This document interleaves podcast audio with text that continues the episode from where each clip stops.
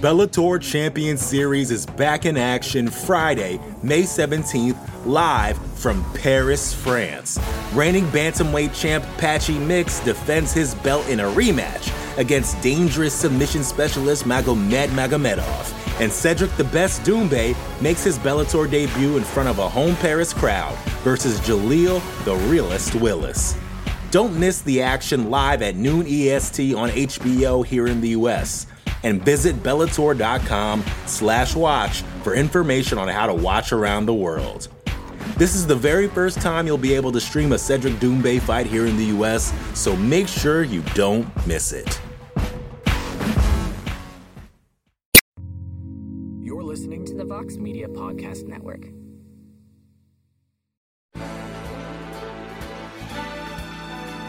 Live from MMA Fighting Studios, this is Between the Links. And now, your host, Mike Heck. The iconic voice of Esther Lynn welcomes you to a brand new edition of Between the Links here on MMAfighting.com. I am Mike Heck. Thank you for checking out the show. A little bit of a different show as we prepare for the BTL Championship Tournament, which kicks off next week, November 4th, two days before UFC 268. The UFC's return to New York, the UFC's return to Madison Square Garden. What a card that is going to be. And it's going to go on until the week after UFC 269, which will be the final pay per view event of the year for the UFC. That goes down on December 11th. So we have eight competitors. And just to let you guys know, we're not going to have a, a, matchup. We're not even going to do a real roundtable like we did last week. We're just going to tag in Jed Meshew. He's going to come on.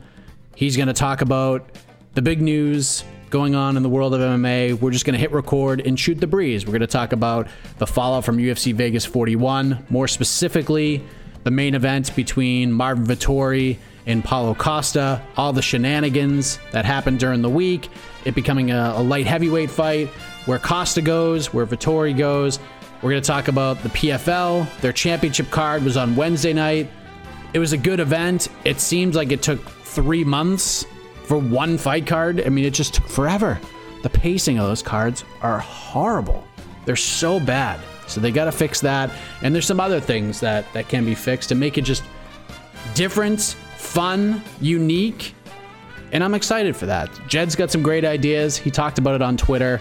And I think if we put our heads together, we can we can help the PFL out. So we'll talk about that. And of course, we got UFC 267 coming up in Abu Dhabi on Saturday. So we'll take a look at that card, especially the two title fights. Main event: Jan Blachowicz versus Glover Teixeira for the light heavyweight championship, and then the interim bantamweight title will be awarded to the winner of Petr Yan versus Cory Sandhagen. That is the co-main event.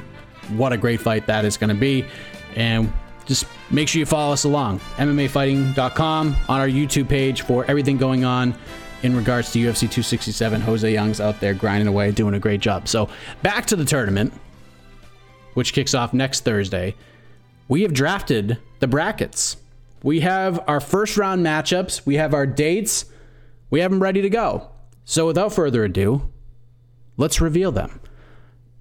November 4th, next Thursday, two days before UFC 268.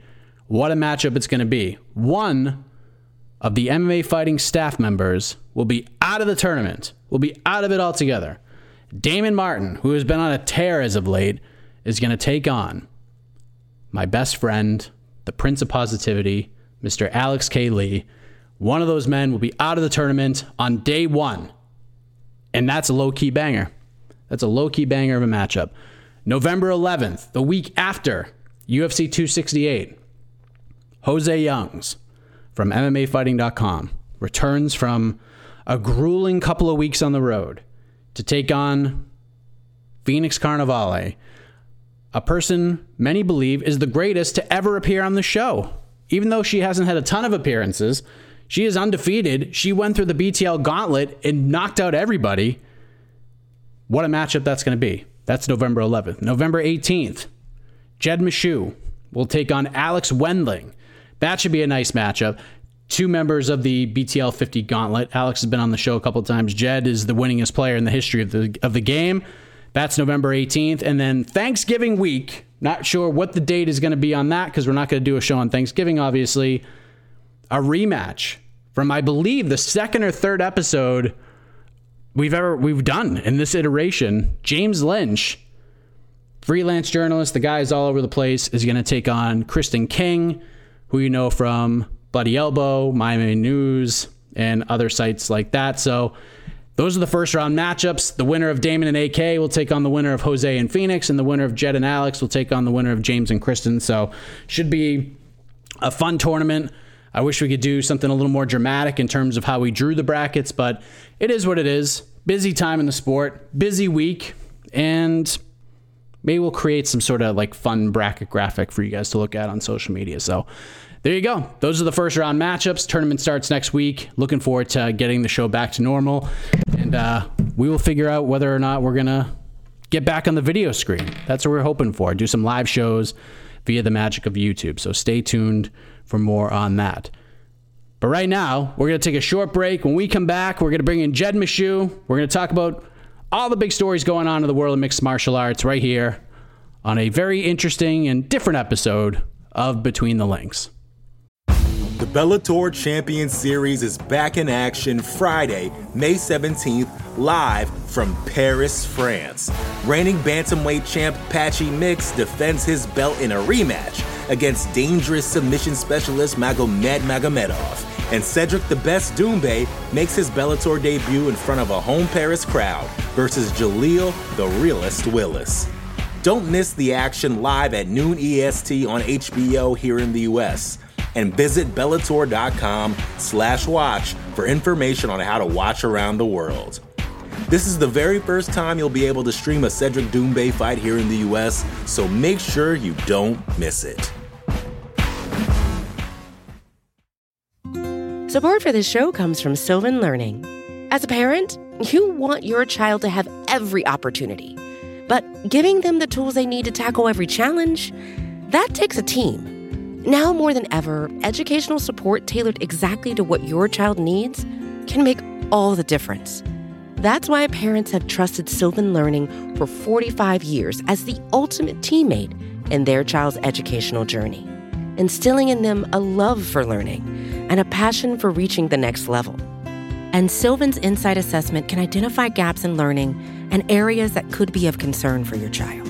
It's a 360 degree view into your child's learning that you can't find anywhere else and helps ensure that your child didn't miss something in school that might put them at a disadvantage in the future. And right now, it's the best price of the year at $29. Go to sylvan29.com to learn more and get your child's assessment for only $29. That's S Y L V A N 29.com.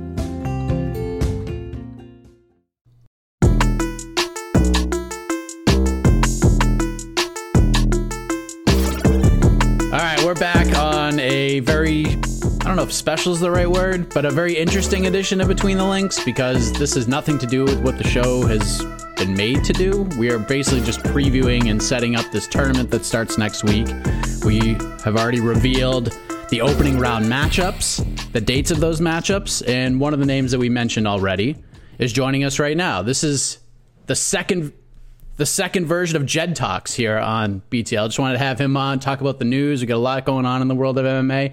As Jed Meshew, and this is breaking news to him, he will return to the BTL Arena on Thursday, November 18th, and he's going to take on Alex Wendling, who is a, a member of the BTL 50 Gauntlet. So, random draw, that's who you're getting, Jed. How do you feel about this? You know, I, I was about to say while you're doing this that we we we announced the first round. I was like, I'm, I must have missed that because I don't remember that that being announced. But good to know. Uh, I like Alex. Um, I'm getting a real soft serve to start things off here. Not a lot of BTL experience from Alex, and I am among the most experienced competitors in this show. Uh, I don't like that it's going to be a long time until I talk to you again, Mike. I mean, that's what two, three weeks until I get to kind of establish dominance, but you know that's that's what this tournament's all about. I get a lot of time to rest up, heal some injuries, you know, get neck surgery, and uh, and go forward. Well, so I might as well reveal to you the rest of the matchups. So next week it's going to kick off some MMA fighting on MMA Fighting Crime as the random generator produced.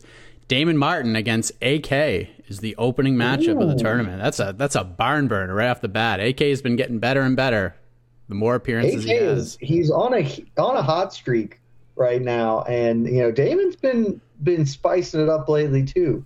You know, it was on with him a couple last week or two weeks ago. Uh, time is a flat circle at this point, but yeah, they're uh, they're that that's that's a low key banger, low key banger of the first round right there. The final first round matchup, and this is probably going to be the most interesting to you because you will take on the winner of this matchup. A rematch, a rematch from one of the first episodes ever. I think before you were even on the show. James Lynch versus Kristen King is you will get the winner of that matchup. I I love that you just said I'll get the winner of that matchup as if you, Alex oh, had no chance to I didn't mean me. to do that. That is spectacular. We've already just put me through to the next round. love that energy, Mike. That's the energy I'm taking into this tournament and into 2022, frankly.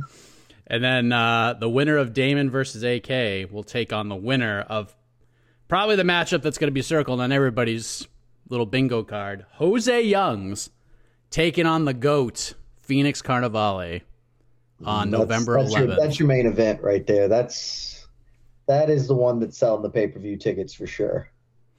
I would agree. Speaking of pay per views, we'll talk about UFC 267. It's kind of a pay per view, not here for us folks in the United States, but around the world, it is still a pay per view for our friend AK and others and such. But we're coming off UFC Vegas 41. We talked a lot about this whole Paulo Costa, Marvin Vettori situation. And when we spoke and when we talked about this whole thing, we were talking about a 195 pound fight. By the time we stopped record and posted the episode, it became a 205 pound fight, a light heavyweight match between these two guys. It was tomfoolery. We crapped all over it, as did everybody else. But then, Jed, something strange happens. These two guys go out and they have a classic. They have a 25 minute banger. And we talk about this all the time. Like, Tiger Woods is an awful human being in a lot of ways. He's just done some terrible things. But winning changes everything. Tiger is horrible. People crap on him, but he comes back and he's he's competitive on a Sunday, wins a tournament. Everybody forgets about all the awful things that he did in the past. With this Paulo Costa situation, fight sports winning changes things, but a banger of a fight also changes things in people's minds. How does how do you view Paulo Costa now? Do we have you seen people sort of forgive him for this whole weight class shenanigan stuff, or do you still kind of have a a little bit of a rough spot for Mr. Costa? So I will always have a rough spot for him because I just don't really like him very much, and that's not going to change regardless of how good or not good he is as a fighter. I gained a lot of respect for him as a fighter because we talked last week. Uh, I was pretty clear that I actually think Paulo Costa is not very good, um, and I still kind of stand by that. Frankly, um, I think that he is large and he clearly likes fighting, and and though, but that's not the same as being good. Um, and incidentally, actually, Marvin Vettori really impressed me, and I now think he's a good fighter. I mostly thought he was competent. I now think he's good. But kind of coming out of that, I haven't seen a lot of people be like, "Oh yeah, forgive and forget for Costa." Most of them have just kind of said, "Yeah, the fight was really cool, and Costa can be at 205 now," which I don't think is quite the same thing as sort of you know hand waving away the weight cutting shenanigans. But I think to some extent, yeah, everybody the story stopped being as much about the weight cut and all the things beforehand because it, then the story just became, wow, that was you know one of the better fights of the year. Um, and Costa certainly performed well in it. I, think he clearly lost. I don't think anyone should have given him a round, or not a round, but a scorecard. Um, but, you know, I thought he was dead after the first eight minutes, and then he managed to make it, not just make it, but win rounds after that. So good performance from him overall. But I mean, bad performance from him overall too, because of the weight cutting shenanigans and the fact that I, it does seem like he is going to be forced to be a 205 or moving forward, which I'm not sure is great for him, but I guess we're going to find out. So, what do we do with him at 205? Because a lot of people are throwing out all these suggestions. I, I saw some like really high ranked competition being thrown out for Paulo Costa, which I don't think he deserves at all. I think he gotta he's gotta pay for his sins a little bit. Twenty percent to Marvin Vettori after missing an entire freaking weight class, after going up a whole weight class, twenty pounds. Like that's that's shenanigans. Like I get what the UFC was doing. Again, you put yourself in a position where you're irreplaceable. I understand that a lot of people feel like this wasn't that big of a deal because it wasn't too much pressure on the UFC. Paulo Costa's job wasn't on the line. I kind of beg to differ with that whole situation. Like, if Vettori went out there and just put a whooping on him and stopped him in the second round or just 50 40 for him, I don't think he would have come back. I think the UFC would have just been like, we're out of the Paulo Costa business. But I think that performance kind of saved his job. What do we do with him at 205? He still thinks that he can go down to 185. Like, oh, if I want to do 185, I can. Dana White's like, nah, you're sticking at 205. What, what, what do we do with him? Do we give him a top five guy? Do we give him a name, or do we just throw him in with a, a tough fight against an unranked guy and just see how he does? I think you got to give him a name. I will quibble with you and say that I, I, and I said this last week. I think that him missing weight was to some extent overblown. Not that he wasn't going to fail to make weight, because I don't think he would have made it. But had he not, had the UFC not said, "Yeah, you're not going to do this," like we've seen fighters cut 25 pounds, you know, in the span of a couple of days. And Chris Weidman once did that famously for a short notice fight against Demian Maia. Uh, I can only assume that every fight uh, that that um, who's the lightweight, who's the most enormous man that ever lived, that some people wrongly think be lost to. oh, Franca? Is it Franca? No, no, no. Uh, Glyco. Damn. Gleison Tibau. It's Gleison Tibau. There we go. Yeah. It's right in the middle. Gleison Tibau clearly cut like 40 pounds every every single fight and weighed like he was like a light heavyweight fighting friggin' lightweights.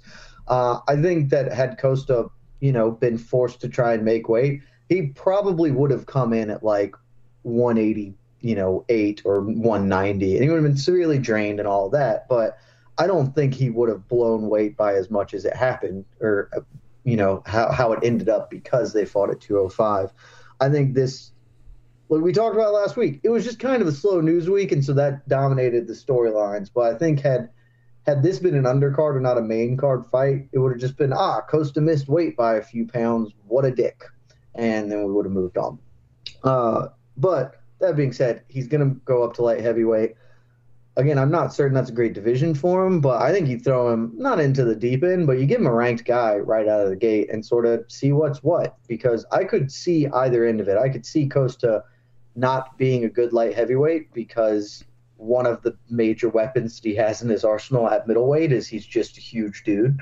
Um, and being larger than people and hitting pretty hard and being durable is that that's the building blocks to success in fighting, frankly, and that will matter less at 205 than it currently does at 185. At the same time, uh, 205 is mostly an awful division, so by simple fact of, I, I go on this, I have this theory that you want to be in 145 or 155 and the further away you get from those divisions, uh, the worse the fighters are. And so, if you are a 145er who can cut to 135, it's probably going to behoove you. Or if you're a 155er, as we've seen, moving up to 170, you might suddenly be Jorge Masvidal or Rafael dos Anjos and just be one of the top 10 guys in the division because it's just worse.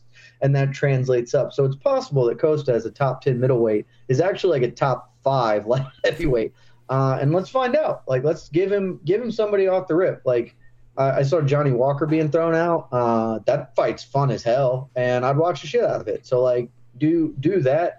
Do anybody who just kind of wants to be big and and throw big heavy punches at each other until one of them falls down, and let's let's see what's what.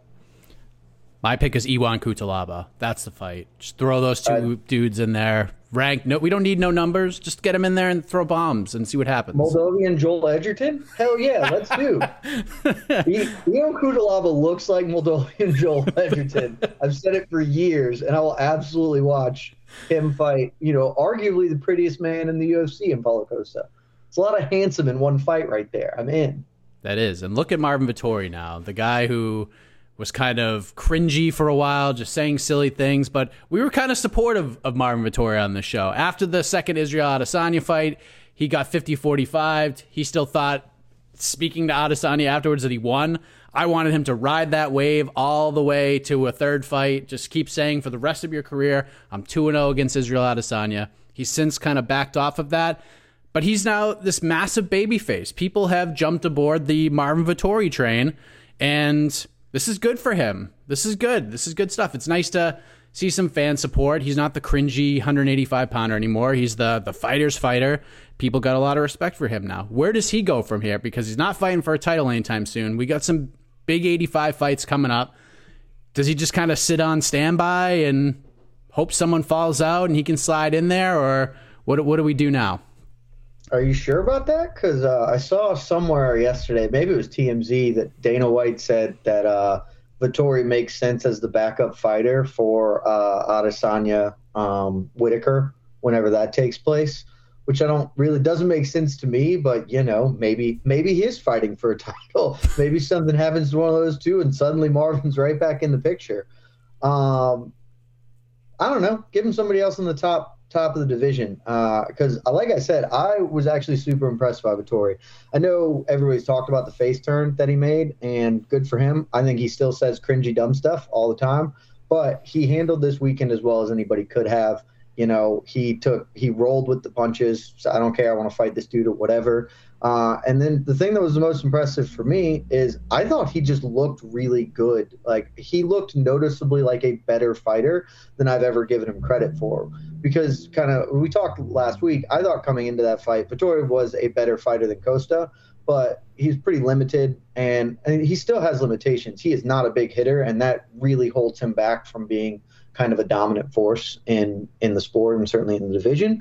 But uh, we saw him kind of fight through some fire. Costa had him hurt in, I think, the second round. And the way he responded to that was easily the most impressive, you know, minute and a half of Vettori's entire career to me. He didn't just kind of push forward. He didn't start throwing back. He moved at angles. He kept his head off the line, kept firing back shots to not like to make Costa think about stuff and not just have free reign to work on him.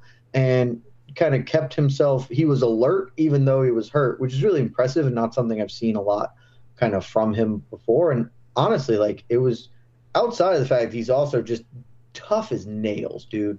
I don't know how he ate some of those body kicks from costa because he was taking those just clean like clean body shots that would have crumpled lesser men and you just can't put that dude away. And so you add on like a latent toughness with he has like some real defensive sensibilities now like he's just a way better fighter than he was two years ago.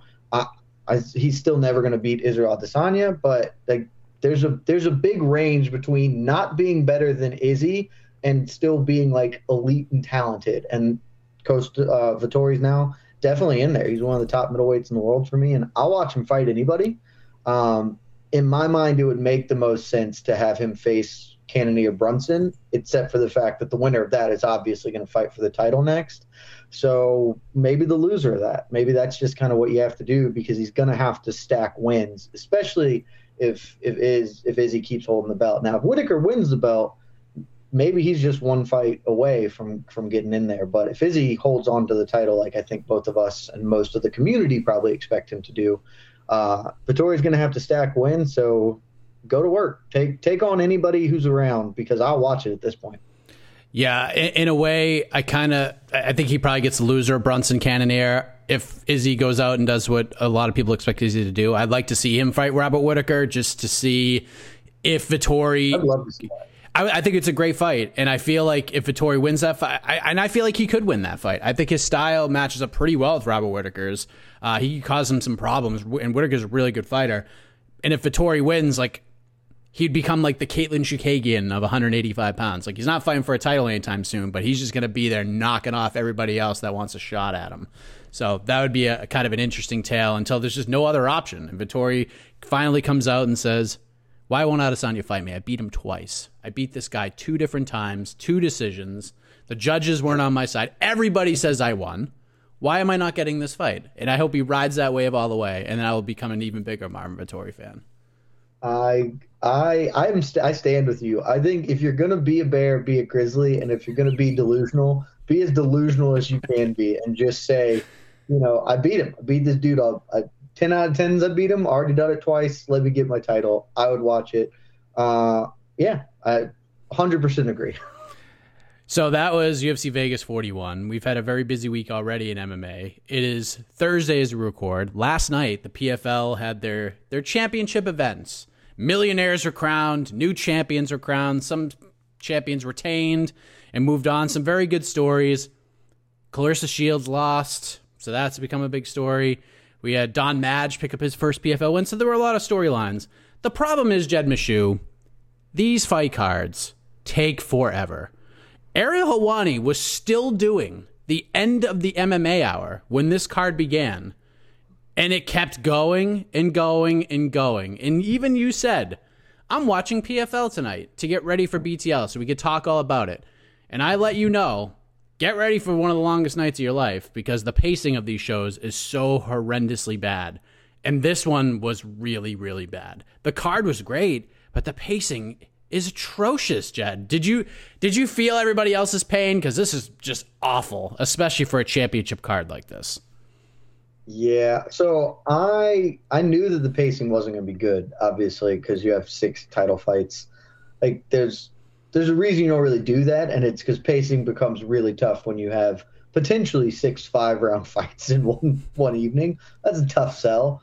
Um, and yeah, it it wasn't great. Uh, I'll be honest, I did not make it to the end. Um, I watched uh, the Ray Cooper and the Kayla Harrison fights uh, this morning because I, I don't even know what time it was, but it was late and I was tired. And if you were a devoted MMA fan, you started watching the MMA Hour at 1 p.m. Eastern Standard Time to watch those many se- several uh, interesting interviews is the way I will qualify that because I don't want to get too into some of the things that happened there. Um, you watched several interesting interviews and oddly a, a, not as interesting one with Mike Perry, which was curious, and then rolled right on into actual fights. And so you were watching MMA content from 1 p.m. to I don't know what time this thing wrapped up. I think I tapped out at like 10. So midnight, that's that's a lot of fighting to be absorbing. It's tough. It's a tough scene, and like, especially because some of these fights on the PFL card didn't matter. I have a lot of thoughts on PFL, um, especially after last night, and I don't know where to even begin. Uh, but I think the first place that anyone could is that they could do a better job of time management for sure, for sure, for sure. Yeah, 45 minutes between fights is insane. It's just insane. Like I like Bell the if you're going to I know you're trying to separate the prelims from the main card. I get that. Do the Bellator thing. Just call it. Just call it. Be like, "All right, join us on ESPN Plus or ESPN 2 in 45 minutes. We're going to have the main card." We don't need to do all the promotional videos for every fight you haven't had yet. It was nauseating just watching all these different things. Watching Randy, poor Randy Couture and Kenny Florian and Sean O'Connell trying to trying to save all this time and just fill slots for 45 minutes to an hour between fights. It's insane. You cannot do this, especially on a Wednesday night. You can't do this to the people, especially at a big week like this. It's, it was absolutely, it's so ridiculous. And it was such a really, it was such a good card. There were some good fights, good finishes.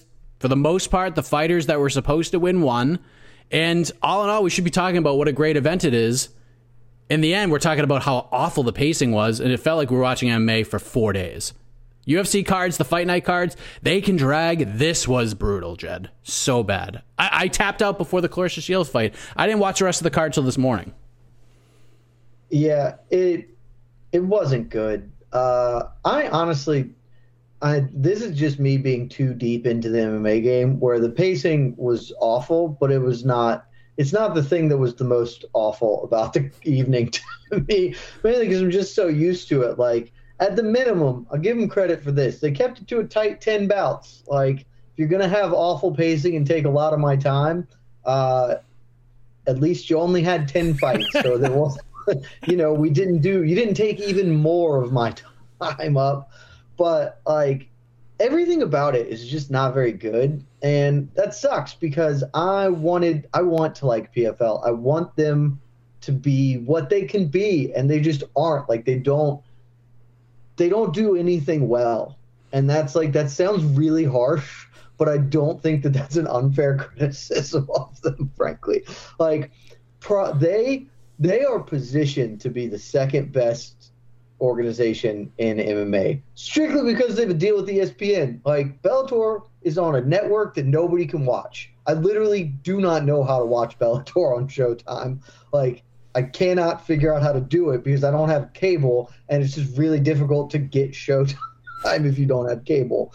So, and Bellator has really really taken several steps back from being a good product this year. Whereas PFL they have a, a, a product that is easily digestible for casual fans. It's a it's a format that most, especially American sports fans, are really well attuned to.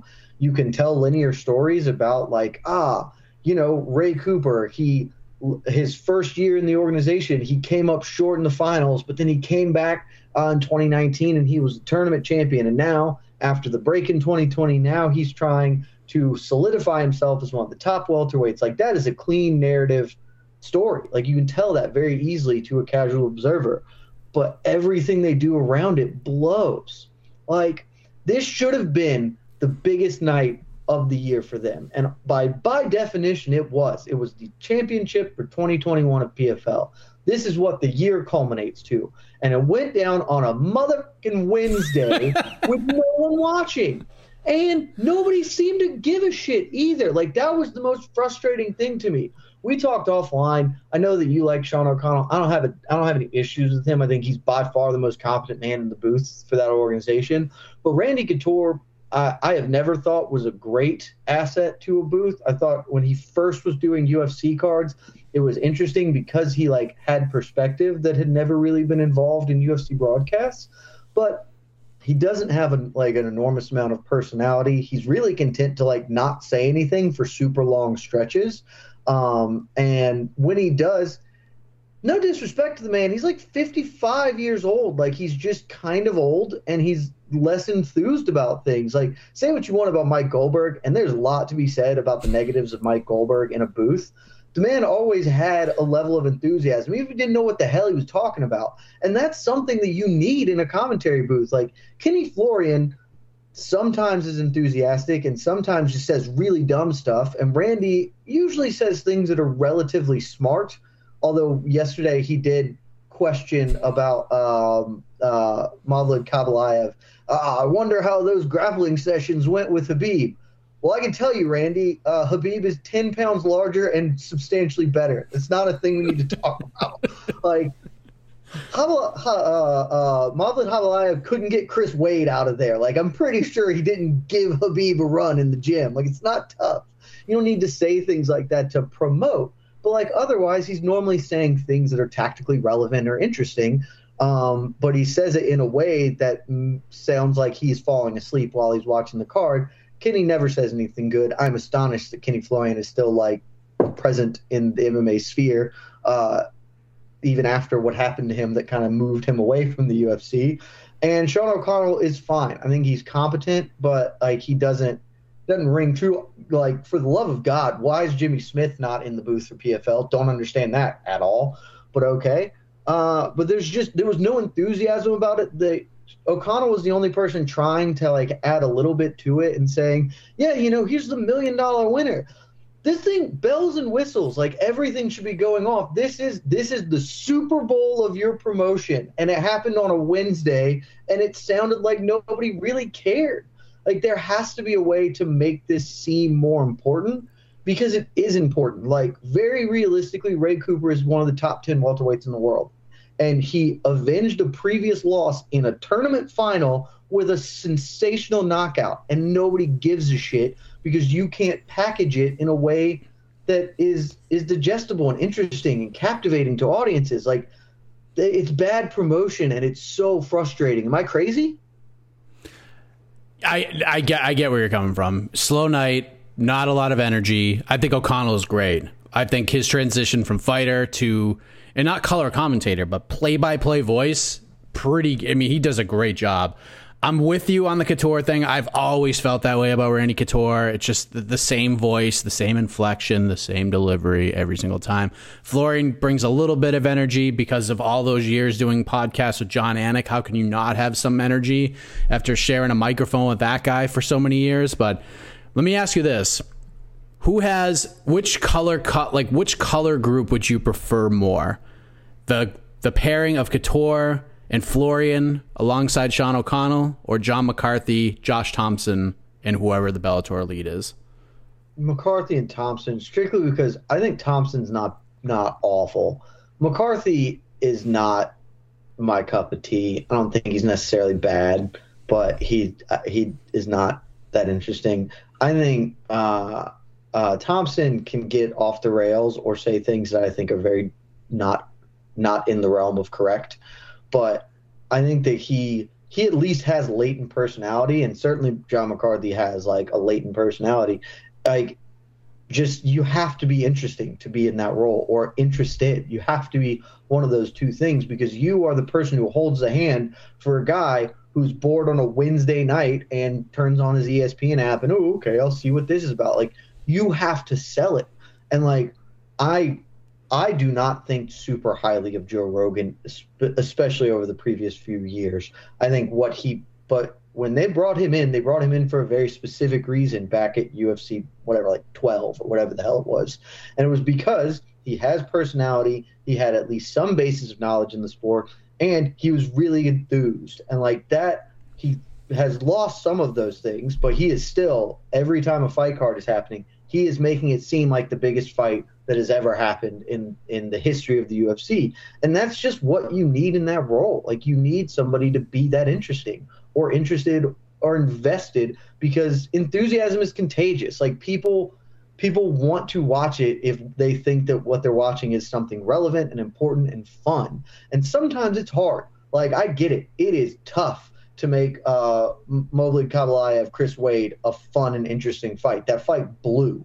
But that's the job. And Randy Couture is not ever going to even try because that's not what he is there for, certainly not in his mind. And Kenny Florian, I just don't think he has the ability to do it. Like I don't Kenny Florian can only speak in bad hyperbole. And so he can't he can't make he can't sell you on a fight being interesting and it's tough to do that anyway. So like I give Jimmy Smith uh, like I don't have any idea why he is not currently working. It seems like they're bringing in Goldberg. Uh, Mike Goldberg was at the event last night, took a bunch of photos with fighters, um, hinted on his Instagram. It, it, unless that's been told, it seems to me like they're bringing him in. Um, but like, there's just other commentators that you could go out there and, and get. Um, who like who Brendan Fitzgerald is competent. I don't think you would necessarily need him because like it's like you said, Sean O'Connell does totally fine as a play-by-play guy. But like there are just other people you could bring into a booth that would be worthwhile. Um, at least give them a try. Find something that fits or that is a little bit better than what they've currently got because that was a huge downer for me last night. Yeah, their color team is is, is not good. Bring in. I, mean, I wish, like, I know Laura Sanko is now getting a chance with the UFC, but that would have been a great opportunity to bring her in and get her in the booth. But she's doing on the contender series. I think we'll see her be a color voice for an actual fight night event before the year is over. I think they should. I think she brings a, a great sure. energy. And yeah, they if she's under like an ESPN deal, ESPN should absolutely put her in the booth and she could pull a little double duty. I got no issue with that whatsoever. So obviously the big yeah Dan ahead. Hardy Dan Hardy would be fine in there too. Frank Mir why is Frank Mir not on a full-time color commentary position tremendous back back the Brinks truck up and uh, get uh, dude all American Brian Stann get Brian Stann out there like Brian Stann is the best commentator the sport's ever had just be like hey Brian I will give you a lot of money to do this every five Wednesdays a year however many events PFL has. It can't be that many. Ten. Just but, 10. 10 times a year, yeah, you yeah, come out. 10, 10, times a year, you come do this, Brian. Give you a bunch of money. Uh, Drew Gooden, just steal him from the UFC. He's really good at his job. Like, there's John Gooden. a lot better of people than the ones that they have. And that is a downer. And can I tell you the actual thing? Okay, so that I think that is the thing that should be fixed the most cleanly. But I desperately want to get in a room with Ray Sefo because I have ideas. I can fix his product or at least help him do better on the things that ostensibly they're trying to do. Because the smart cage is dumb. We all know this and it's fine.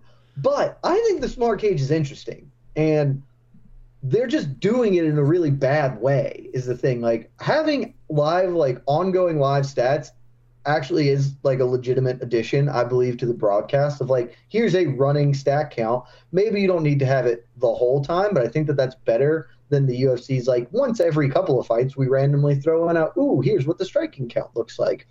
Uh having live like the live odds as they update is pretty interesting but speed of strike or strike speed is the dumbest stat I've ever heard. We talked about this on the show a, a few months back, I think. Like, it has no context. It doesn't mean anything to say that that punch was 21 miles an hour. I don't know what that means. But if you're going to do the smart cage, go all in on it. Like, go all in on analytics because there is a way to do this. Like, there is a way to take, okay, we know that these whatever 16 i don't know how big the tournaments are the eight men eight men and women tournaments. These eight fighters are going to fight you know three a maximum of three times in the cage this year in this tournament. So we're going to have a day where they come in and we just test the crap out of them like the nfl combine. We get a 40 yard dash time. We make them throw a bunch of punches at, a, at like a heavy bag with sensors on it and then we get an average punch strength or whatever you want to call that that that thing. We get that out. We uh, we get them to kick stuff, and we do the same thing for kicks.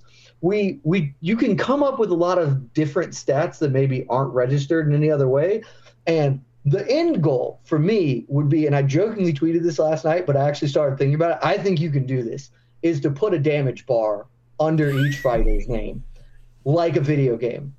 And now it wouldn't be 100% correct but from a baseline, nobody gives a shit about speed of strike stat. So how is that any different from having a stat that is ostensibly true but might not be and no one could ever tell you it was wrong and also means nothing to a damage bar that is probably somewhere in the neighborhood of correct. It's definitely not like on the money, but it's not awful and at least is like easily understandable by a passing viewer because everybody's seen video games and be like, oh, I'm tuning in. I'm in the middle of the second round, and I don't have to hear boring ass Randy Couture and Ken Quinflow tell me that uh, uh, Anta Delija or Delija, however you say that dude's name, I would never get it right, is losing this fight. I can look at the damage bar and be like, oh, Delija's like in the red, and Cappelozza, he's like in the yellow, so he's probably winning this fight like if you factored in all of hey, every time Bruno Cappelozza throws a punch, it has an expected damage value of X, which we calculated based on his average punch power and all these things. And you like you can math the shit out of this and make that, and then just make a health bar at the end point. Even if you don't do the health bar, I think doing like a expected damage for per strike or submission attempt. I think there are ways to make analytics fun or different to approach it in a way that's novel and would be interesting, at least to me. But I think ultimately you really could just make a damage bar and it would be fine and it would be awesome and they should freaking do that. So would part of the combine be that fighter standing there five months before his first fight and just getting shellacked in a gym and then you just see how tough he is before he goes down? You know, I think you can't do the toughness because obviously that sounds bad, but you could do like a cardio test. Like you can create an NFL cardio test and uh, and extrapolate that because like cardio is is directly linked to recoverability. Um, and so like there is no way to get a chin level or whatever, but you could frankly just have you can make that stat up. Like, That's oh, true. the same in the same way that people make that up for UFC video games. Like, oh, I've seen Mark Hunt take a Cro Cop kick to the dome. That dude has a 99 chin, and we call it a day. Like, you just be like, all right, I've seen enough of of uh, of Bruno Cappelozza's fights to know that he's got a decent chin, but it's not like the best. He's like, we'll call it an 85, and we just factor all this in. Like, you can do this, and you could do it in ways that are interesting or fun. Because, like, also, nobody gives a shit about the tale of the tape either. Like, okay, I get it. Dude, six one, he's got a leg reach of 73 inches or whatever the hell it is. Like, I would way rather you have, okay, Bruno Cappelozza is six one. His average expected strike damage is 27,000 psi, or I don't even know how to go with the start of this, that stat.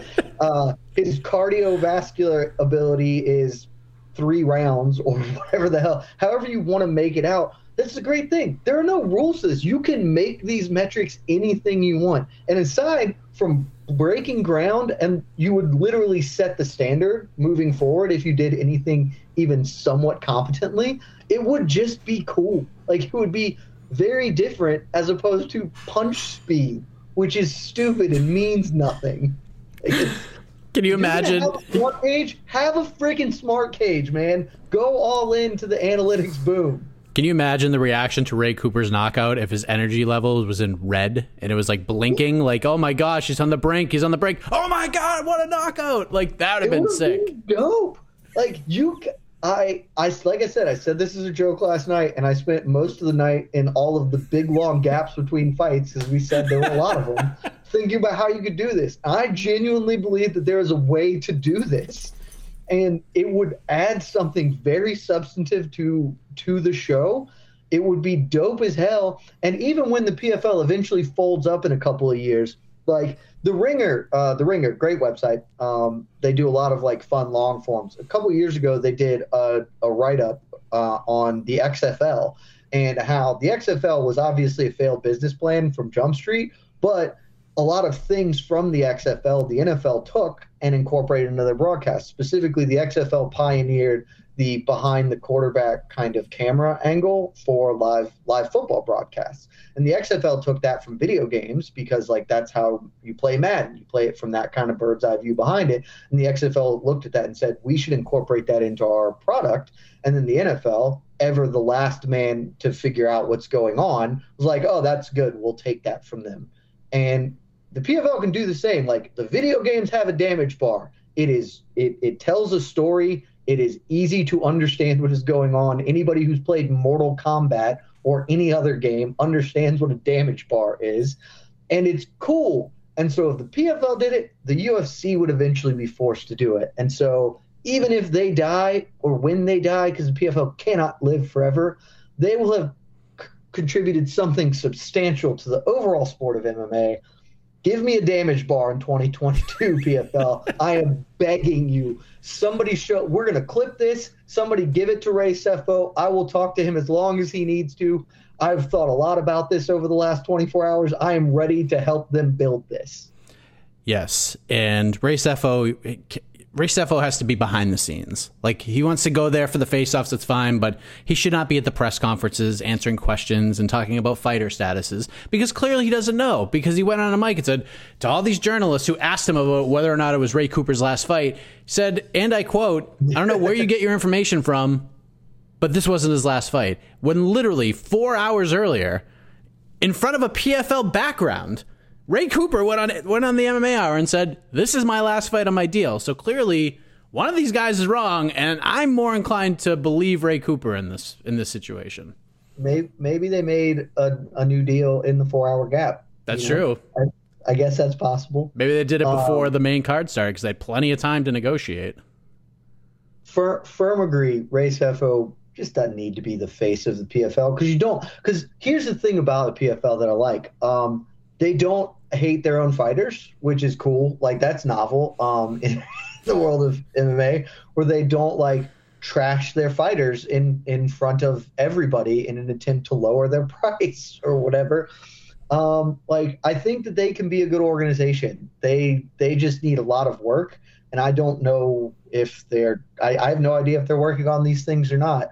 But yeah, Ray Sefo, give me a call because the health bar. Even if you can't do the health bar, if you just had like advanced stats, would be cool. Because instead of saying Francis Ngannou is the hardest puncher in the world, you can be like, well, the average punch power of you know the middleweight division is X, and uh, who who's a middleweight? Who's the middleweight who fought last night for them? Um, Shoeface. who, who, oh, Shoeface, and, Shoeface's exp- uh, punch power is actually lower than division average. Like those are at least dumb, weird, interesting stats in the way that stats can be fun these days. So do that. And my last thing on PFL, please God, get rid of the belts. The, you don't have champions. You have tournament champions. You do not have world title holders. They don't need to be a belt. Belts have belts come with weight, and that weight is that they are going to defend that belt. And none of these people are ever going to defend a belt because they're Grand Prix champion. I hated Bellator doing Grand Prix belts. They're just stupid. Give them a big ass trophy because that's what they deserve. They deserve a big ass check and a big ass trophy. They have won this tournament. They are not the lightweight champion of the world. They are the light the lightweight Grand Prix or tournament winner. It is not worthy. It's not a belt. Give them a crown for all the shit I care. Do something other than a belt because it's not. Belt means something in combat sports, and it is not what they are because those aren't defended. Give them a trophy. Give them a crown. Give them something else. Give them a big ass novelty check because that's great, and they should have made that even bigger deal. Like I know that they said million dollars, and that's the tagline, but like novelty checks are just always cool. Like it's always cool to get a novelty check because you won some shit. Give him give him a novelty check and a trophy, a piece of the aggro crag. I don't care. Just not a belt. Not a belt. An energy bar that explodes. That's the trophy. It just cracks at the top, dope. and it's like energy exploding out the top. That's that's the answer. That would be dope. That would be dope. Kayla Harrison is obviously the face of this organization. She had a big win. She cruised another easy season, easy tournament, easy victory, easy million dollars. Now she is the most coveted free agent in the sport, one of the biggest free agents in the sport in a long, long time. My my gut tells me she ain't going anywhere. Her life has changed quite a bit over the last couple months. I think the PFL, based on what you just said, this format only has so much life on its own. You need stars. You need to be able to build things around these stars. And Kayla Harrison is clearly a star, and she's she's only going to become a bigger star. If I'm the PFL, I'm giving her whatever she wants. You want five million dollars a fight? Take five million dollars a fight. I'm giving her everything she needs. The UFC ain't going to do it. I think Bellator is going to make a hard sale at her. I think she'll certainly listen. But in the end, in my eyes, I think she's back in the PFL next year because why not? Why not take the easy mill? When you can get it. And I'm sure she's making damn good money on the road to that million dollars. Do you think she's back at the PFL, or do you think she signs with UFC, Bellator, or maybe BKFC rolls out the Brinks truck? Who the hell knows these days? Uh, I think she's back, uh, and I think they should bring her back for a lot of the same reasons. I think that the PFL should do one really important thing, though. One, I think that the PFL, I know that they have not historically been super interested in this. I think with Kayla Harrison, the idea of doing a crossover promotional cross promotional fight with Bellator specifically for this this reason would be great. I don't think you have to go to it yet. You do have Julia Budd waiting in the wings for Kayla Harrison, but I think I think she's ultimately gonna come back. Like you said, a lot of things have changed. I think the UFC and Bellator will always be there. That that is not going away anytime soon, and so she can take another year with the PFL uh, to kind of keep keep on keeping on. Um, and honestly, with the PFL, she's going to have more creative freedom. She's put her in the booth more. They're going to they're going to build her more outside of just an in cage product. But I think the uh, PFL needs to not do a women's lightweight tournament next year. I think maybe you can. I mean, one, they should it should just if they're going to do it, it should just be featherweight. Harrison can make featherweight. I know maybe it's not her favorite thing to do, but let let's just live in the world where that one of these is a real is a sort of real division and the other is not even kind of a real division. So feather, make it a featherweight if you're going to do it. But I think Harrison has clearly just established herself as she's better than everybody. Again, Julia Budd's come over. That is a very interesting fight that I very much want to see, and I'm certain we will see it next year. But I think you can just do a bounty system for Kayla Harrison instead. So instead of doing a tournament, because think about this. So Kayla Harrison was not the top ranked women's lightweight in this tournament. I forget who it was. She was the second seed because of the, the very dumb way PFL does a point system. Imagine that in the semifinals, Kayla Harrison, who did Kayla Harrison fight? I'm pulling this up right now. Uh, Genah Fabian. So imagine that in the semifinals, Fabian actually pulls off the upset. Like she does it. And we are all stunned. Never could have believed it happened. Oh my goodness that's catastrophic for the PFL in a lot of ways. But it's more hilarious if Fabian then goes on to lose to Taylor Guardado in the finals because then you don't even have the champion of your friggin' tournament. It's, it's not even the Kayla Harrison killer. Like, I know that this is such an outlier because Harrison is so much better than everybody else she fights. It's not really close. But there's a world where that could happen. She stumbles and gets hit by a random knee, and then she loses in the semifinals, and then suddenly you have a tournament winner who really nobody cares about. Because let me tell you, Mike, uh, Fabian versus Guardado, that's not the headliner of the PFL championships this year, for damn sure. That is the uh, that is the first fight on the undercard, is what that one is. And so you don't need it. Everybody knows that this is just pro forma. So let's just make it actual. Let's say, all right, look, Kayla Harrison has established herself as the best women's lightweight in the world, bar none. We're not going to have a tournament. What we're going to do is we're going to bring in, we're going to have people fight her. We're going to have Julia Budd fight her uh, at 145, and it is just a bounty. So if Julia Budd can do it, she's going to win a million dollars because she beats Kayla Harrison. You pay Kayla Harrison whatever because you're paying her. You're stuck shelling out for her now for the PFL. Like she's not just going to take, ah, I get a million dollars at the end of the year. I fight three times you're going to have to bat, open up the checkbook. So you're paying her anyway. Just make it a bounty system. So every woman in the world wants to fight her. Every woman in the world wants to leave the other organization. Yeah, I want to get out of Bellator because I can sign a one fight PFL contract to try and spike a $1 million payday to cash this bounty on Kayla Harrison's head. It would be awesome. I'd be super interested in it. And it gets rid of this ridiculous tournament that means nothing to anybody. We all know who's winning from day one until she actually gets to collect her big novelty check.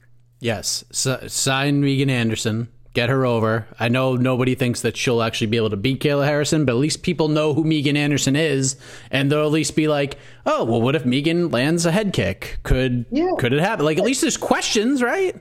And Megan Anderson would do it if, if you went to Megan Anderson and were like, "Hey, so instead of having to sign with PFL, and go through a tournament that you're probably going to win and then be facing her in the finals. You just you just immediately get a shot at Kayla Harrison and you win. It is a million dollar bounty. Like if I am a fighter, I know uh, Shaun Al-Shatti tweeted this last night um, when I forget who it, after who I think it, it was Shoeface after Shoeface won uh, won the middleweight tournament, got his million dollar, and said, you know, Shoeface was a fringe top 15 contender in the UFC for a long time, couldn't really get traction. Signs with PFL, now he's a millionaire. Like, if you're a outlier guy in a division, why wouldn't you bet on yourself to win a million dollars?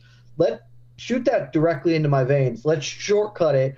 Any any female featherweight in the world, any female 135er who feels like eating a little more, and it's just like, hey, I I would love a chance for a million dollar payday. My contract coming up with Bellator with the UFC. I'm not going to re-sign for a six fight UFC deal. I'll just sign for a PFL for a one or two fight contract, and one of those I might get to spike a mill. Like I might get to change my life in one night. Hell yeah, I'm going to do that. I don't have to. There's nothing I have to do to get in line for that. I just get it. Hell yeah, do that bounty system PFL, change the game, make bounties a thing. That'd be dope. Yeah, or at least I remember back in the day before I became full time here at MMA Fighting, I used to host like music bingo nights around Western Massachusetts, and we would do one game every night where it was like fill up the board, and if you could fill up the board, blackout bingo in like fifty songs or less, you would win the jackpot. And every week we would put hundred dollars in the jackpot and it would build. And if nobody hit it, we would just keep building it up until somebody finally hit it. And we got to a point where it's just like, all right, this is like 20 weeks in a row. There's two freaking thousand dollars in here. Like, whoever just wins this game is going to get the two grand. Like, just build it up that way. PFL, put 25 grand. Like, anytime Kayla Harrison wins a fight, just put 25 grand in a pod. Now we're up to 50. Now up to 75. Like, extra incentive. If no one beats Kayla, guess what? She gets the damn money at the end of the season. So, like, you're just um, adding more motivation. I'm super into the skins game too. That's awesome. I would love that. Like let's. I think Pia, I, this won't happen, and that's what sucks because MMA organizations are almost unilaterally against creativity and interesting ideas and thoughts. But like, the PFL really has a chance to do something fun with Kayla Harrison, and they're not going to. I like I have said many times the UFC should do this with you know, fighters like Amanda Nunes and Valentina Shevchenko, who are clearly just so much better than their contemporaries. So like having them fight challengers matters in the historical sense, but like doesn't really matter because they're obviously going to beat the shit out of them.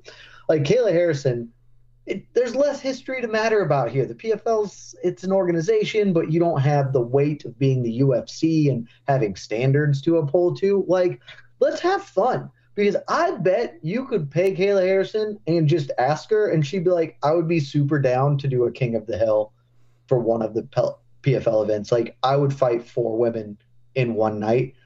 Like and just bring them in. You bring in another one. You bring in another one. I just run through them and play that game. Like, okay, I'm we're gonna have Kayla Harrison fight Genah Fabian for a third time, but this time she can't use her left hand. Like you could do fun, interesting things with her that you won't like. They never are going to do, but like there are one, there are only like three interesting fights for in the world in general. It's Julia Budd, Cris Cyborg, and Amanda Nunes. Anything else kind of does isn't fun. Um, and so we're not going to get those. So give me something else that's interesting. Be creative with her. Find new ways to, to captivate our interest because she is a personality worth noting and worth paying attention to. And I'll watch or I'll watch the highlights, but like there's a reason that I fell asleep uh, and I, I didn't care about seeing the main event last night. It's because that was it was pro forma. We knew it was happening. It was just a matter of what the time was. And so Hell, even do that. Be like, Kayla, if you get this woman out in under five minutes, we will double your salary. Or do some fun, dumb things because otherwise, this is just it's a little too repetitive and we should we should have fun. The point of the sport is to have fun and to entertain. And PFL is not doing a great job on the entertainment front, so this would be a way to benefit that. You need a wheel, a gimmick wheel. Like there's so many things we can do. Spin the wheel. Oh, one wheel. hand behind your back. Gimmick wheel. Absolutely. Gimmick wheel. Skins. Bounties. I mean, we just. I, I think in the last 35 minutes, we gave PFL more time on this show than we've ever given them, probably in all the shows combined. I think we just. I don't know if we fixed the PFL, but we certainly improved the PFL. If I take any of these ideas, we have a vastly better product in 2022. We gave them ideas, and look, Ray Sefo. I seriously, we're gonna clip this, and I want you to see it because Fight Circus is an awful organization in a lot of ways. um, but they're actually a great organization, and I am the world's biggest supporter and proponent of them. And I genuinely believe that I have boosted boosted them as an organization substantially in the MMA community just because of the fervor of my love for the fact that they're insane but creative. If you a real organization with fighters that aren't just like the people you know from around town which is what fight circus is like you i i could stand you. I could stand you so hard pfl bring me in. Let me let me help you i want to help you and if you do it if you do one of these things if you do if you do the health bar i will watch i will make everyone watch i'll be the loudest man in the world to get people to watch you so talk to me, Ray. Shoot me a text, slide into my DMs. I have more ideas that we can spitball and we can find ways to improve your product because you can do something with it. And you have a platform that means if you did something good and and interesting, people will watch because they can find it because it's on ESPN and not some bumshackle ass other television network that nobody cares about, which is it's a bad Cinemax, which is itself a bad HBO. So like you're on a real network, you can do things. You have one of the most interesting people in the sport as the face of your organization. Please, please make 2022 fun. And you're in Florida. So you could do any of these things without any no one blocking you. No one's in your way.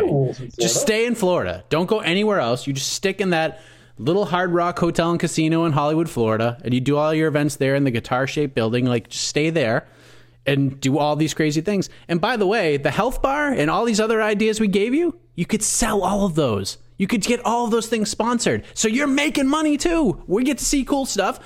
The, the health bar brought to you by DraftKings Sportsbook. Boom. There's uh, extra six figures at least in your pocket if they make the health bar, I will be really happy, and then I'll be really sad that I didn't monetize that myself.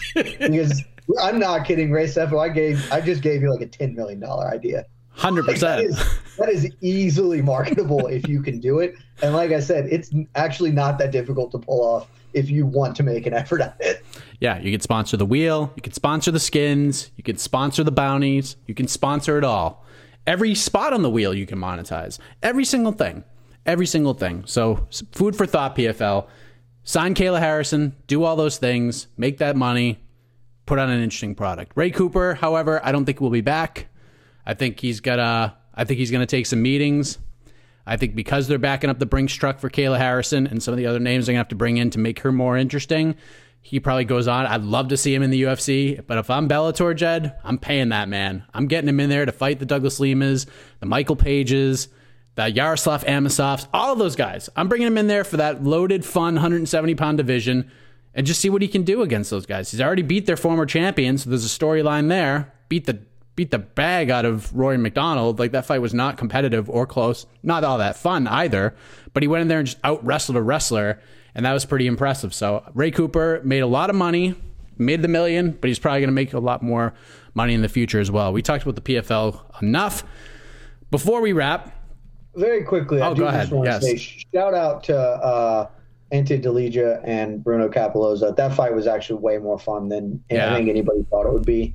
Uh, incredible heart from both men, and and that's the thing. When you're fighting for a million dollars, you're going to see some of these guys who never have a chance in their life to make a million dollars. They're going to leave it all out there. Like you have the foundation of a good product, PFL. Let's turn 2022 into something something real. Yeah, and have fun. Just have fun. Between the UFC and the fights and fight circus, right smack in the middle, I think you uh, you become That a very is- big that- deal. That's a sweet spot. That's where you want to be. That's where you want to be. The Bellator Champion Series is back in action Friday, May 17th, live from Paris, France. Reigning bantamweight champ Patchy Mix defends his belt in a rematch against dangerous submission specialist Magomed Magomedov. And Cedric the Best Doumbé makes his Bellator debut in front of a home Paris crowd versus Jaleel the Realist Willis. Don't miss the action live at noon EST on HBO here in the US. And visit Bellator.com slash watch for information on how to watch around the world. This is the very first time you'll be able to stream a Cedric Doumbé fight here in the US, so make sure you don't miss it. Speaking of the UFC, they are back on Saturday. UFC 267. Very good card, especially in the US since we don't have to pay for it outside of a normal ESPN Plus subscription. Uh, we got the two title fights: Jan Blachowicz, Glover Teixeira. We got Piotr Yan versus Cory Sandhagen for the interim bantamweight title. Islam Makhachev versus Dan Hooker. Alexander Volkov, Marcin Tybura. Uh, Li Jingliang versus the returning Khamzat Chimaev. We got Ankalaev versus Oezdemir. Prelims are fun. But we just watched this press conference, Jed Meshew. You didn't watch it, and it's probably a good thing you did, you, that you did not. This is the most uninteresting press conference in UFC history. I mean, literally, nothing was said by any of these guys. Uh, Chimaev was probably kind of the most interesting, but nothing new that he didn't say at the media day and previous interviews. Like, it was just a really boring press conference. Like, you got to bring if you're gonna do a group press conference like that with this card, you got to bring Amanda Hebus in there to like brighten things up a little bit and try to give a little burst of energy to the to the proceedings because this is just really bad. But as far as a fight card goes and just being interested in these fights, this, especially compared to the cards we've seen this month, this is a really good card, is it not? Oh, it's great. I mean, Bellator just did Bellator Moscow, and this is just UFC Moscow masquerading as UFC 267. I mean, the number of Russian fighters uh, is staggering. Um, and Russia makes really good fighters. So when you have a lot of Russians on a fight card, you're probably going to have. It may not end up being the most interesting card. Some of the, how these fights break out, but you're getting class for sure. Um, and this fight card is awesome. It's a great uh, appetizer to 268 next weekend. The fact that it's free, I think that's tremendous business plan from the UFC. Um, and when you told me that the presser sucked, I was a little shocked because some of the people on this card, like a lot of these people have some personality. They may not be outsized, but you know, Yanni Blacko, he's he the hangman tree and legendary Polish power. Like he has sound bites that are usually okay. Piotr Yan is very good at hating Aljamain Sterling. Um, and Cory Sandhagen usually has an opinion or two to share. Uh, and Dan Hooker is Dan Hooker is honestly one of my like favorite people to hear speak in the sport. Um, not because what he says is always genius, but he's an interesting guy and he has views that are fun and he is a funny he's just a he's a good guy to get a beer with, I imagine. And so it's a little surprising that the presser is was lame because like most of these fights matter substantially and the people in them aren't the most boring people and so I don't really know what it is other than I guess they don't have to sell a pay-per-view this weekend, bud, you know. so they don't they don't have to try cuz there's nothing to sell. It's it's free to view. And it was in Abu Dhabi, so you had, you know, like Jose's there obviously and Oscar's there and Brett Okamoto's there. So Brett was kind of like the UFC PR guy that was like just please ask everybody up on that stage a question, please. Just find something to ask all of these people. And Brett did his best, so kudos to him. But there's a lot of like local media in there, probably aren't that familiar with the storylines. And of course, when the UFC is in Abu Dhabi, they have one press reporter that's always like, What's your favorite thing about Abu Dhabi? How great is it to, to, to work with the Abu Dhabi government? Like, just it was just bad. It was just bad. The most interesting part about the press conference is we found out the reason that Bruce Buffer is not going to be there, and it's not a good reason. He's got COVID and he's not going to travel, so he's going to recover. But I mean, that was literally the biggest revelation out of this co- out of that whole press conference was finding out why Bruce Buffer won't be there, and we get Joe Martinez on a numbered pay per view card. So the 25 year streak of numbered pay per view ring announce ring announcing calls for Bruce Buffer comes to an end on Saturday. Jed you know, uh, I hope Bruce Buffer is is doing okay. Um, but I will not pretend like Joe Martinez is not substantially better at the ring announcing job than Bruce Buffer is.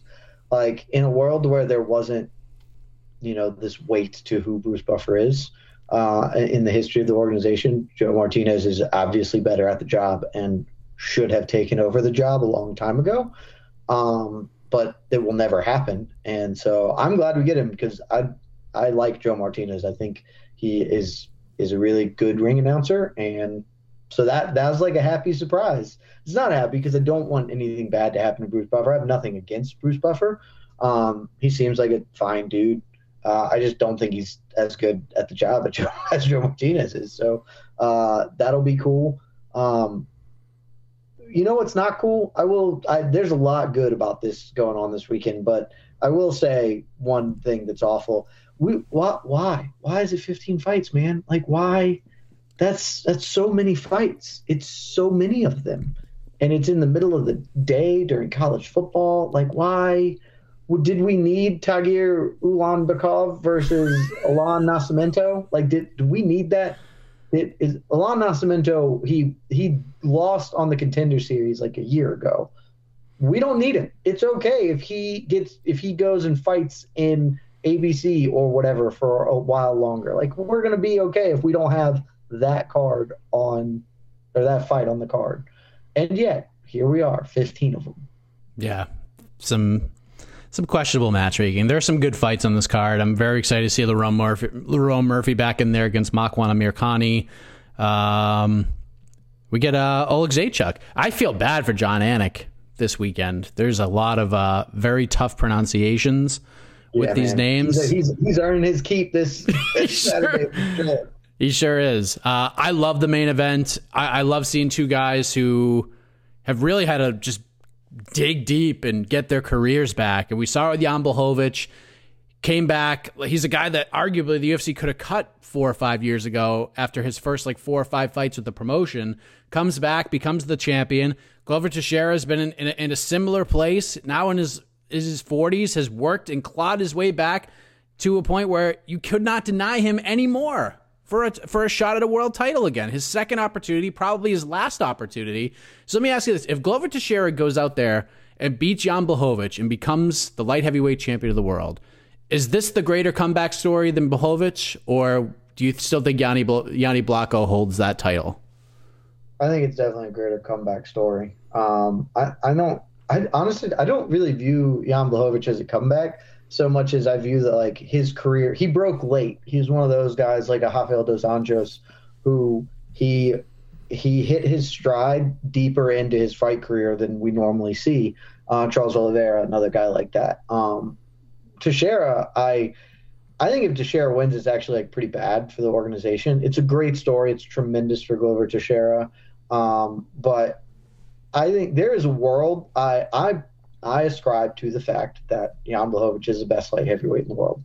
Many people do not agree, but I do. And you can ascribe to that because he has never fought Jon Jones and been defeated.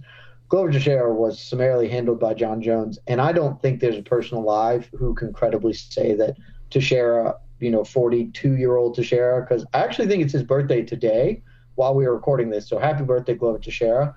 Um, you're 42. You are objectively not as good at fighting as you were seven years ago when you fought Jon Jones. Um, and so if he wins the title, I think that casts a real pall over the rest of the 205 division, even if he loses it immediately to Jiri Prochazka, which he probably would do.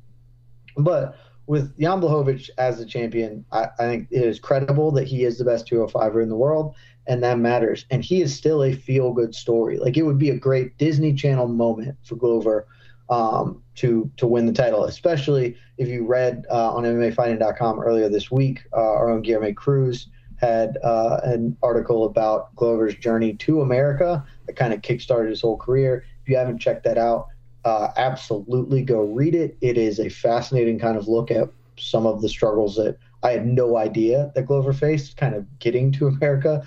Um, and then kind of where he's at from there is is really impressive. And like I said, Disney Channel moment if he wins. But again, Blachowicz is already in his own Disney Channel, you know, life right now. so I I think that it is better overall for him to win. It and if if he does, he like I said, I don't think it's a comeback for him. I think he is just he has just hit his stride at a later time in life than most, and that in itself is inspiring in a very different way than Glover coming back from defeat to kind of claw his way back to the top. Well said. I love the Yan Sandhagen fight. I think it's a tremendous matchup. Dude, that fight's a banger. It's so good. Is this one of those ones that like the UFC deep down is hoping Yan wins just because they could do the Sterling rematch or at least try again?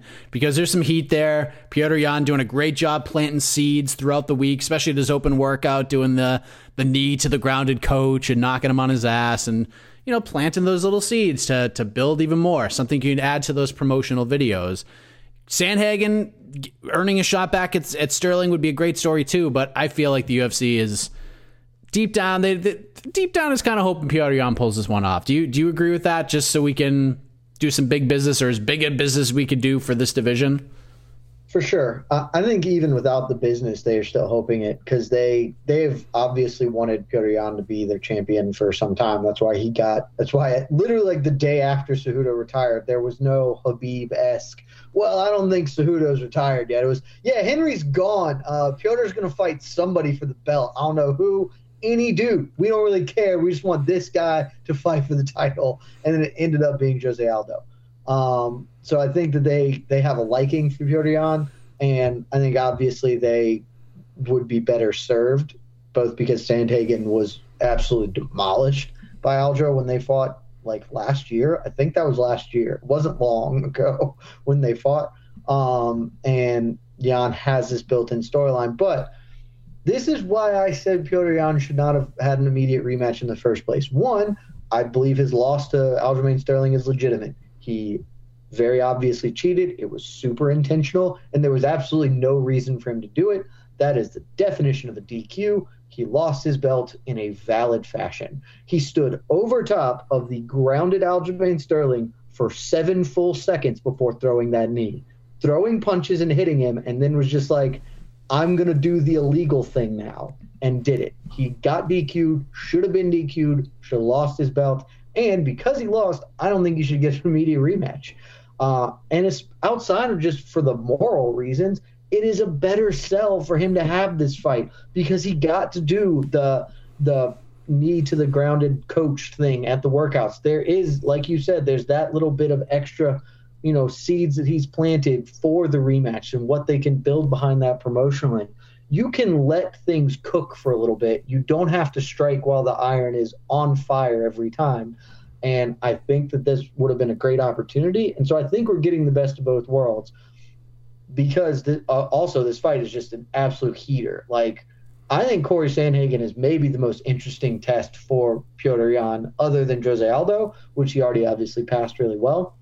Um, I think Cory Sandhagen can present a lot of interesting trouble for Yan, and it's like this is, is we're getting an awesome fight, and if Yan does his job and gets the win, then he gets to have a belt, and then they get to sell the two belts. Both men saying that they are the rightful champion, um, and a lot of heat there. Yeah, I think obviously everybody wants Yan to win this weekend, except for Cory Sandhagen and his family. How risky is this fight for Cory Sandhagen, considering everything he's been up against? He's, I mean, I understand when opportunity knocks, you got to answer the door, but the road at 135 does not get any easier. And if he loses this fight to Petr Yan, it could be a very long time before he gets back to a title fight. When you have guys like TJ Dillashaw getting ready to fight for a title sometime in 2022, you got Rob Font getting ready uh, for a big fight with Jose Aldo. You got a lot of guys at 135 coming up. How risky is this fight for Cory Sandhagen? Is he putting like everything on the line here? Like if he loses, it could be years before he gets back to a title shot. Yeah, I honestly I did I hadn't even considered it from that angle, but I think you're definitely right. I think if he loses, his best path forward is to really hope TJ Dillashaw wins the belt because then there's something there to work with. Uh, but I hadn't considered that at all. I mainly thought this was risky because like, dude, you don't fight Petr Yan on short notice. Like that's yeah, like an that too. And like he like he's had a month max because I think Aljo pulled out late September, so he's had about a month.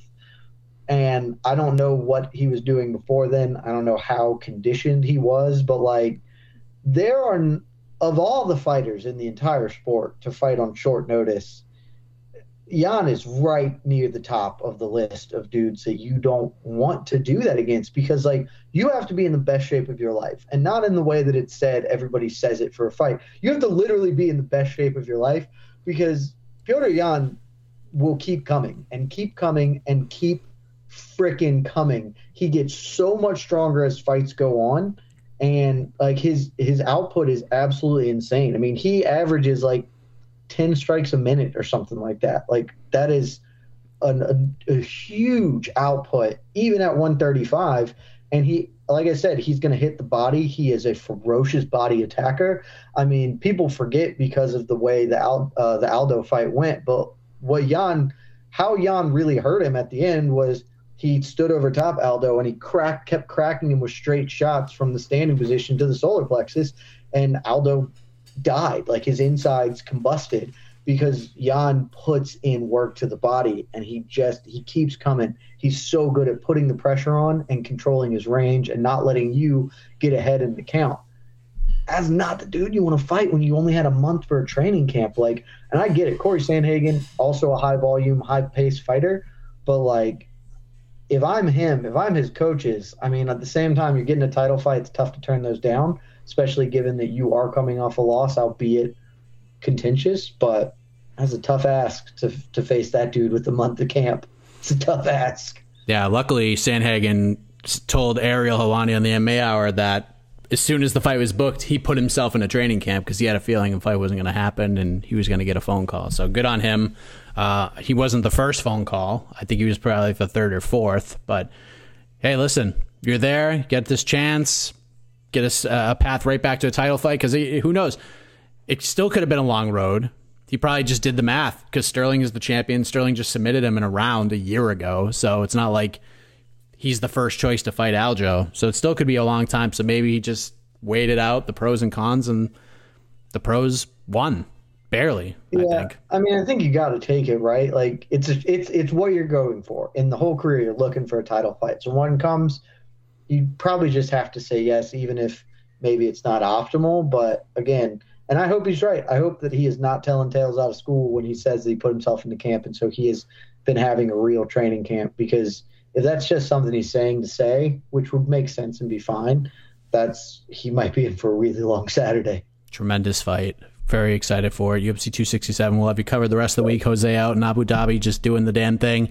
Uh, weigh-ins, live weigh-ins. So if you're gonna hear this, probably I don't know, like four, sometime Thursday afternoon, 1 a.m. Friday morning, we will be live for the weigh-in show. 1 to 3 a.m. is when the 267 prelim uh, weigh-ins take place, Eastern Standard Time, because we're obviously in Abu Dhabi, and then early start time with the cards. So just stay tuned to the MMA Fighting social media pages for when these preview shows and Q and A's and all that stuff are going to go down, because obviously we're in a different time zone. So, Jed, we saved the PFL. We talked UFC. Uh, we talked everything we could talk about here. So, any final words for the for the fine folks as you get prepared to take a couple weeks off and prepare yourself for the biggest tournament in the history of MMA media? A few things. One, uh, every week on this show, I tell you guys to spend love yourself, spend time with your families. Don't watch whatever awful fight night card the UFC is putting forth, and uh, you know, leave that to us. Not this week. This week is a tremendous fight card. I know it's 15 of them, and maybe you could skip the first few, but uh, it this is what we're fans for are events like this. So enjoy that. Very quickly, my low key banger of the week: Albert Duraev versus Roman Kopylov. Uh, Duraev is ACB middleweight champion or former ACB middleweight champion, and Kopylov is the Fight Nights middleweight champion. Um, though he has already fought in the UFC, lost to Karl Roberson, but that's still a banger of a middleweight fight. Tune in for that. And more important than any of these things, because next week I will not be I will not be participating unless I'm called in as a guest judge, which I would do honorably and fairly, as you see the legal degrees behind me, Mike. I I I am a justice of the peace. I can be a justice of the BTL if if called upon. But assuming that I'm not, and so I don't speak to you all, Fight Circus is back, baby! Next Friday. Don't care about UFC 268 because Friday night from from Phuket, Thailand, Fight Circus is back. I don't even know what's gonna go. It's gonna be wild, crazy times. The phone booth uh, left way fight is coming. A whole lot of other shenanigans are coming. We mentioned them briefly because they are my spirit animal. And uh, mark my words, Mike Heck, next year when the pandemic releases travel restrictions in Thailand, I will be in, in attendance to a fight circus card. if not all of them, I'm going to damn for sure one. Uh, and it's I'm excited. I'm excited for us to get a little bit of anarchy on Friday night, and then we get to watch well maybe the UFC's best on paper card of, of the year for UFC 268. So that's that's what I got to say. Let's go, baby! Fight circus. I'm so glad you're on the show because one, I mean, I would know something about them, but you sell it so well. Like I, I wouldn't know about the phone booth, left way fights, and some of the other crazy but fun It's- ideas they have. left way fight in an actual phone booth. it's not. It's not a metaphorical. We're fighting in a phone booth. It's we're gonna put two people in a phone booth. Elbows and headbutts illegal. Go for it. Oh It's man, gonna be the best. it's, it's gonna be a busy week next week in the world of combat sports and MMA and all that good stuff. So we are getting out of here. Tournament starts next week. Damon Martin versus Alex K. Lee. What a way to kick it off! And for the next six weeks, it's tournament time here on Between the Links. So Jed, thank you for Toughest tournament in sports. toughest tournament in sports. Jed Talks 2 in the books. We are done. We'll see you next week for the first tournament matchup on the BTL Championship tourney right here on Between the Links. Good night, everybody.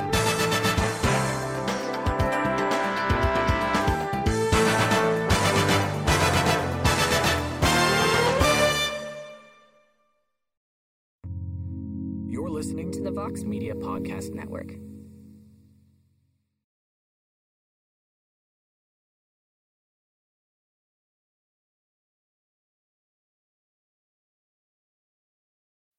The Bellator Champion Series is back in action Friday, May 17th, live from Paris, France.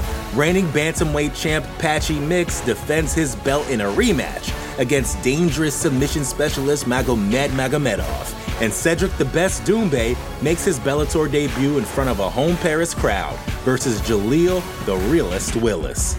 Don't miss the action live at noon EST on HBO here in the US. And visit Bellator.com slash watch for information on how to watch around the world.